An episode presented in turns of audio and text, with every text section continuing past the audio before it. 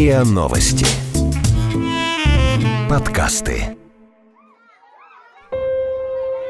Зона материнства. Как осужденные растят детей в женской колонии.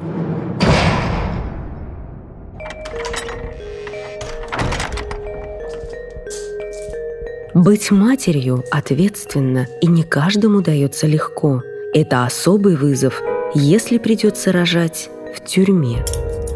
Жизнь осужденных женщин, которые готовятся стать мамой на зоне, сильно отличается от обычного режима. Их направляют в специальные колонии, где созданы условия для совместного проживания с ребенком. Таких в России всего 13. Но даже там, за колючим забором, женщины со страшным прошлым и непонятным будущим хотят использовать этот шанс – быть мамой.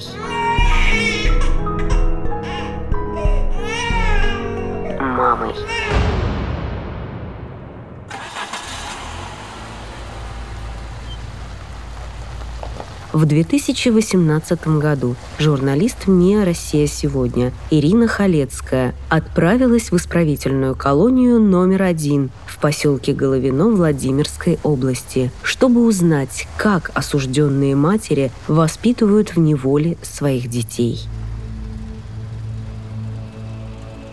Белое двухэтажное здание. Рядом с ним разноцветные детские качели и горки – первого взгляда обычный детский сад, но вокруг него колючая проволока. Центр совместного проживания матери и ребенка в Головинской женской колонии открылся в 2012 году. Идея была не новой. Первый такой центр появился в Мордовской колонии для рецидивисток. Всего в России существует 13 колоний, где осужденные матери и их дети до трех лет могут жить вместе. Потребность же намного выше. По последним данным ФСИН, в стране более 500 заключенных отбывают срок с детьми. Однако больше половины живут с ними порознь и видятся лишь изредка. После того, как ребенку исполняется три года, он не может больше жить с матерью за решеткой. Если для него не найдется опекун, а мама так и не выйдет на свободу, его отправляют в детский дом. Контингент в исправительной колонии номер один особенный. Тут содержится только перворазы, около 800 женщин с первой судимостью. Половина сидит по 228 статье «Сбыт и употребление наркотиков». Остальные осуждены за убийство, причинение телесных повреждений, кражи. Детей на зоне воспитывают 36 заключенных – но жить с ними разрешено только 16.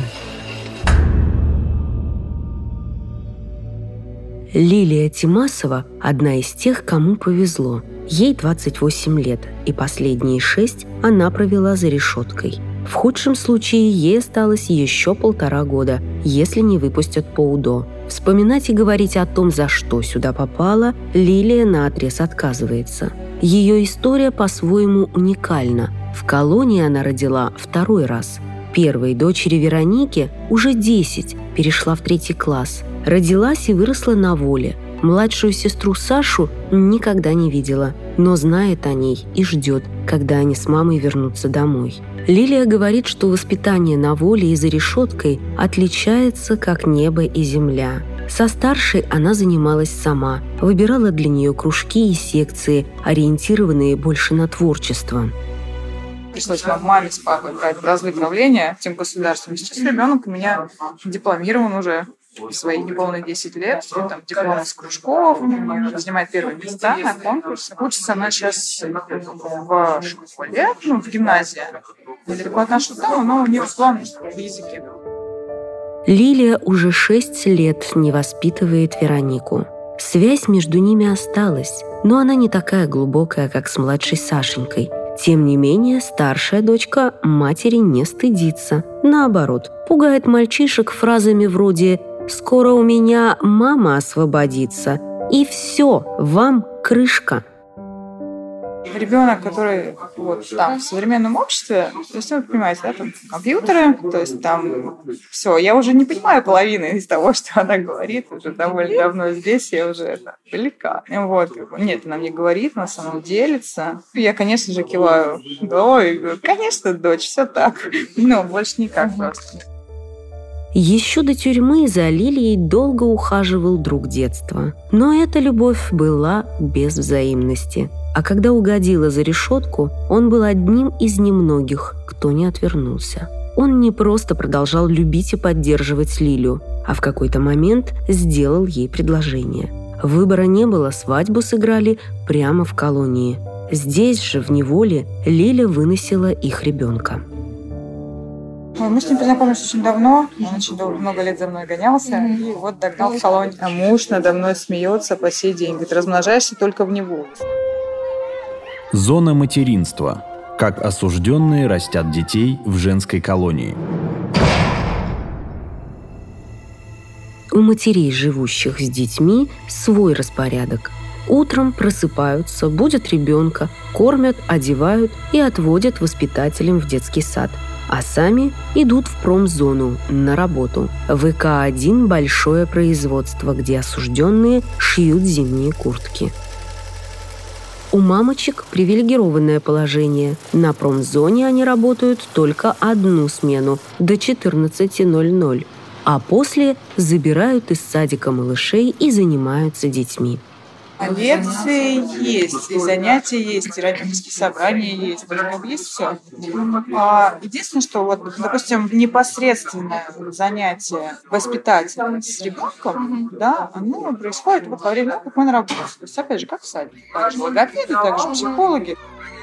Заключенные здесь не готовят. Еду приносят из столовой. Им выдают пеленки, распашонки, а еще подгузники, игрушки, книжки и все, что требуется. Каждой маме на счет приходит пособие на ребенка. Лиля говорит, что это бесценная возможность быть с ребенком и воспитывать его, чтобы он ничем не отличался от детей, которые выросли на воле.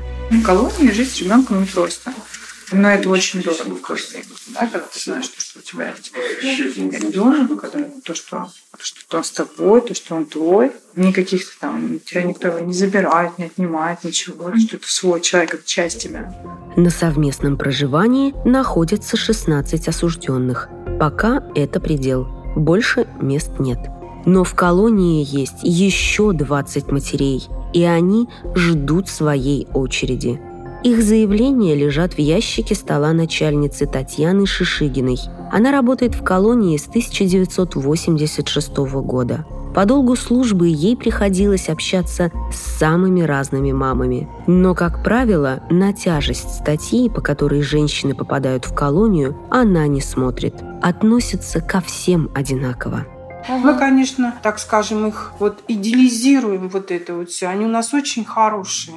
Хотя отдельных матерей начальница до сих пор вспоминает с ужасом. Например, девушку, которая попала в колонию за то, что задушила родную бабушку колготками. Татьяна велела всем приглядывать за ней, чтобы та с ребенком всегда находилась в поле зрения. Такие вещи лучше вообще не знать, говорит Татьяна. Ведь простить подобное очень сложно. Зона материнства. Как осужденные растят детей в женской колонии. Когда женщина с ребенком освобождается из колонии, органы опеки уже ждут на месте и ставят ее на учет. Первые месяцы соцработники звонят Татьяне Шишигиной сообщают, как складывается судьба ее бывших подопечных. Каждый такой звонок дается ей нелегко. Она переживает за всех, кто жил в центре. Органы опеки нам пишут, что мы знаем, мы примем, мы ждем. Через где-то месяца 4-5 мы пишем, как наши деточки. А чего вы боитесь в первую очередь? Что самое такое? Чтобы она не запила, чтобы она не стала принимать снова наркотики, чтобы она а, не украла что-нибудь. Всего мы боимся. То, что они сделали, рецидивов, так сами понимаете, это уж прямо сказать, что тюрьма вылечила, что ли, всего. Ну, что будем говорить идеализировать ситуацию. Если смотреть на сухую статистику, все в пределах нормы. С 2012 года через центр прошло 46 матерей с детьми. Сегодня 25 детей живут в полных благополучных семьях. Около 10 матерей воспитывают ребенка в одиночку. Некоторые малыши остались с бабушками. Но 6 детей все-таки попали в детские дома. Это значит, объясняет Шишигина, что мать снова совершила преступление и попала за решетку, а ребенка некому забрать. Я бы даже так не подумала. Ну, столько она тут клялась, божилась, что она выйдет, что она первую девочку не успела воспитать, она не заметила, как она выросла с бабушкой. И вот эту девочку она будет воспитывать. Через два года я знаю, что она сидит за наркотики в другой тюрьме. То есть такие тоже есть. Татьяна Шишигина не раз сталкивалась с мамами, которые на самом деле не любят своих детей, а возятся с ними на показуху. Такие в центр совместного проживания не попадут – просто не пройдут комиссию. Поэтому их дети так и живут в детском садике под присмотром воспитателей, а заключенные приходят в определенные часы с ними пообщаться для галочки. Ну, например, она приходит, потому что в отряде ее говорят, почему ты не пошла к ребенку? И она идет к этому ребенку, отбывает как будто бы наказание, там сидит. Она пришла в кормилку, села, там дети играют, и она там сидит в сторонке. Осужденная Лилия Тимасова не скрывает. Некоторые заключенные используют своих детей, чтобы отбывать срок в максимально комфортных условиях. И таких она презирает – по ее словам, потом эти женщины не хотят забирать ребенка. К счастью, подобные случаи раз на миллион. Лилия уверена, что за три года контакта с ребенком любая мать проникнется любовью и просто не сможет его отдать и забыть. Если она равнодушна к ребенку, с ней работают психологи и соцработники. Часто им удается хотя бы немного разбудить материнские инстинкты даже в самой холодной и равнодушной женщине.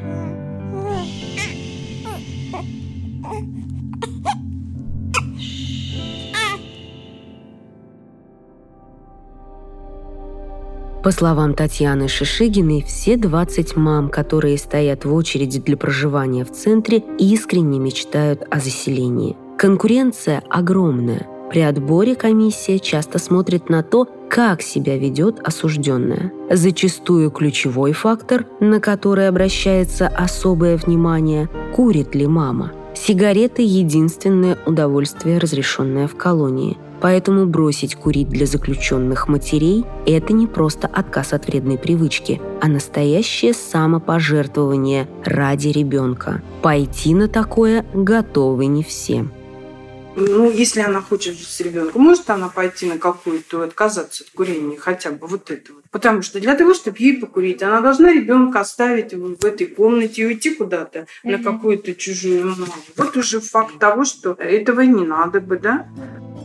Порядок организации проживания осужденных матерей с детьми в исправительных учреждениях ФСИН утвердила еще в 2015 году. Согласно документу, к 2021 на такие условия смогут рассчитывать все осужденные женщины с детьми до трех лет. Но уже сейчас руководство ФСИН задумывается над тем, чтобы изменить критерии. Во-первых, в планах увеличение срока до 4 или 5 лет. Во-вторых, возможен перевод матерей в колонии поселения, где дети будут ходить в обычные ясли, детсады и школы. Впрочем, сами сотрудники колоний уверены, что дольше трех лет в стенах зоны детям делать нечего, ведь жизнь за решеткой накладывает свой отпечаток.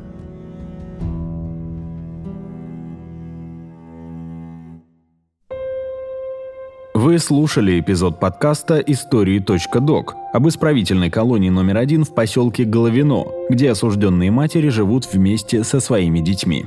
Автор истории Ирина Халецкая. Подкаст подготовила Милена Березина. Текст читала Дарья Чередник. Звукорежиссер Андрей Темнов. Подписывайтесь на подкаст на сайте ria.ru в приложениях Apple Podcasts и CastBox. Комментируйте и делитесь с друзьями.